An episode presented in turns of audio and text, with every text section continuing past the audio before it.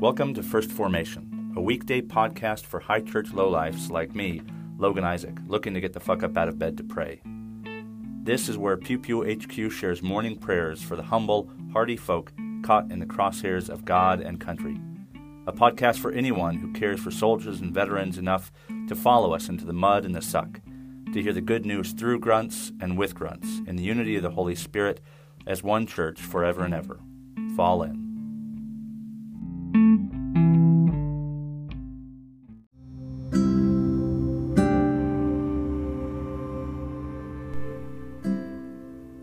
Psalm one hundred twenty-six. When the Lord restored the fortunes of Zion, we were like those who dream. Then our mouth was filled with laughter, and our tongue with shouts of joy. Then it was said among the nations, the Lord has done great things for them. The Lord has done great things for us, and we rejoiced. Restore our fortunes, O Lord, like the water courses in the Negeb. May those who sow in tears reap with shouts of joy. Those who go out weeping, bearing the seed for sowing, shall come home with shouts of joy, carrying their sheaves. Isaiah chapter nineteen, verses eighteen to twenty-five.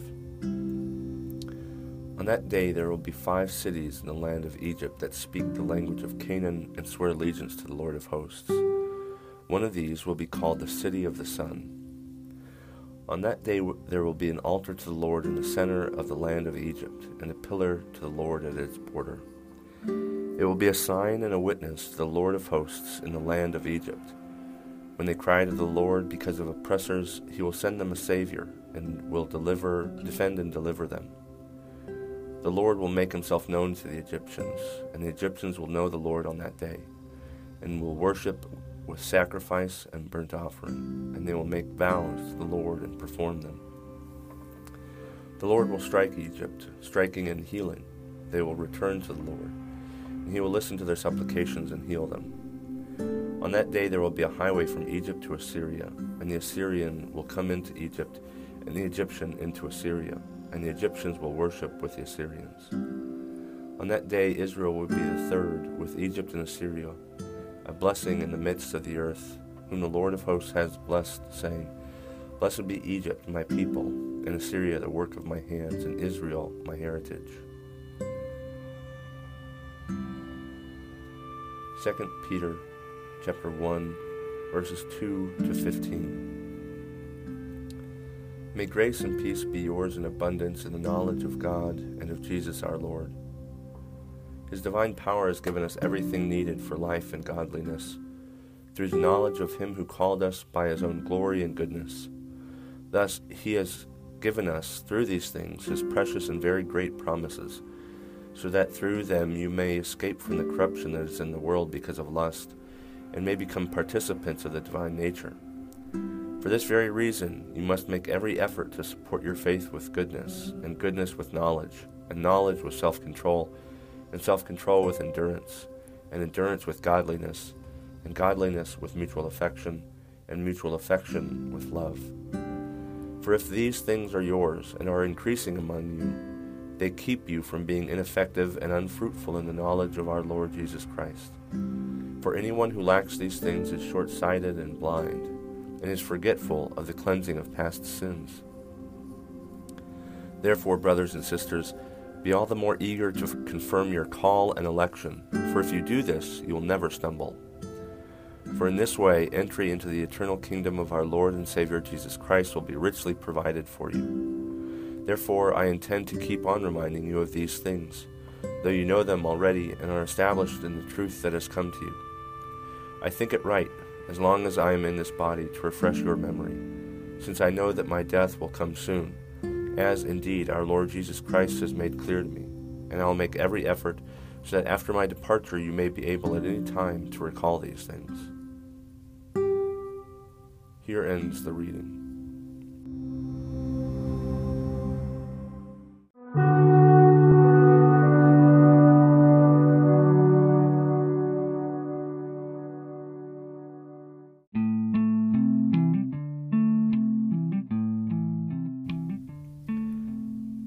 So some mornings and uh, for some of the collected prescribed readings for the R C L, especially on Sundays, you can kind of tell what the uh, curators are doing. There's a, a pretty clear message that they're uh, trying to send. And this morning, I'm definitely not picking up on whatever it is they're putting down. Um, I I still owe uh, the podcast an episode on why the weekday readings are scraps, or why why I chose weekdays instead of, you know, weekly on some date, and why not Sundays. Um, but weekday, the Revised Common Lectionary was focused on Sundays. And um, some traditions um, pray daily, but the Sundays are the most important dates, and so the weekdays just literally got the scraps. I mean, that's the, the gist of it. And sometimes you kind of get it, like, um, I, I, I, they are filling in the holes. The weekdays are the holes. Um, and so it's not clear always if the curator, the, the editors, um, I think it was back in the eighties, whether or not they had some clear message, or if they were like, well, you know, okay, the psalm is short today, so now we need, we need to pick up a larger passage from Isaiah. Um, anyway, so that's the first thing I notice. Um, and I'm just going to be honest, I've never read this part from Isaiah nineteen. Um, the idea that Egypt and Assyria and Israel are all blessed together is totally foreign to me. Um, and as a as a as a vet, as a former combatant, um, I know we we spoke about Psalm twenty-three last week. Um, and one part of that psalm, uh, the Lord will prepare a table in the presence of my enemies. It's kind of open-ended what that means. And I genuinely think the psalmist. Um, intended to be to to allow the reader to interpret that, whether that's spiteful, like the enemy doesn't have food um, and you do, and it's God's vengeance or vindication, uh, whether or not that's a genuine uh, moment of vulnerability where you and your enemy are both eating eating historically, anthropologically, is very, very vulnerable. Um, and Isaiah nineteen, at least, it's, you know, it talks about Egypt and Assyria, which are, you know, punching bags for the psalmists and the prophets. Egypt and Assyria were both mighty military powers, and Israel was this tiny little, you know, confederation of twelve tribes. Um, and here, like, Isaiah doesn't pull any punches. Like, Egypt and Assyria are were like homeboys with Israel now. And not only that, and this is very interesting, um, on that day, Israel will be third with Egypt and Assyria, a blessing in the midst of the earth. So not only are God's chosen people third after two Gentile nations, um, but all together, these historic enemies um, are all uh, blessing the earth together, that it's possible for our enemies to um, to be good and do good. So sometimes we forget that. So I suppose on this reading, perhaps the message is um, to not to, to remember, particularly as, as soldiers and as veterans, um, or as civilians, and any, you know, human being with enemies uh, or frenemies, people we pretend to be friends with but really hate them. Uh, remember that they can be a blessing, not just to you but to other people. Um, that uh, and and that. Uh, again, Pew Pew people are those humble, hardy folks caught in the crosshairs of God and country, and that humility, that humbleness is really central. Um, Isaiah does not appear to be, you know, browbeating Israel when um, the author tells them that they'll be third after Egypt and Assyria, that that the pride of being first actually is not operative. Like, it's okay that your enemies may even be better than you, may come before you, that they are also capable of providing blessing, um, doing good and being good. So it's a it's a really interesting reminder um, within a genre, uh, the prophetic literature, that's known for being, you know, kind of over the top with fire and brimstone. Um, it also is a reminder that um, that you know our our, our enemies are, are humans too.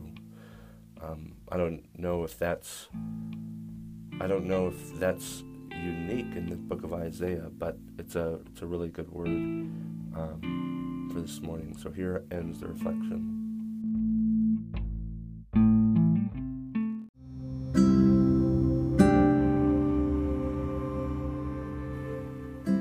A prayer for our enemies, from the Book of Common Prayer. O God, the Father of all, whose Son commanded us to love our enemies, lead them and us from prejudice to truth. Deliver them and us from hatred, cruelty, and revenge. And in your good time, enable us all to stand reconciled before you, through Jesus Christ our Lord. Amen.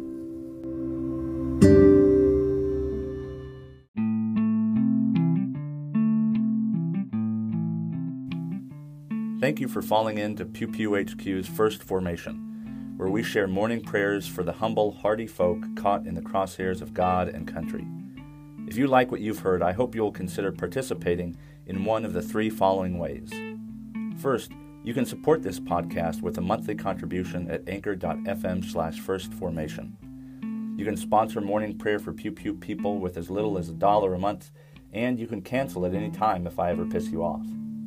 Second, you can become a co-host yourself by recording a lectionary reading and sending it to me to be included in a weekday episode of your choosing. Instructions for co-hosts can be found in earlier episodes, and you don't have to be a grunt to participate in First Formation in this or any way. Finally, and maybe most importantly, you can send me your prayer requests of a minute or less with a voice message feature on Anchor's iOS or Android apps. Prayers may be added to a morning prayer episode, aired anonymously if you wish, or kept private for me to pray for off-air. So there you have it, three ways to participate in morning prayers for Pew Pew people.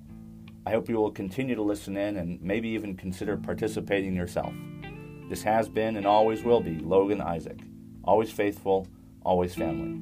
Semper Familia.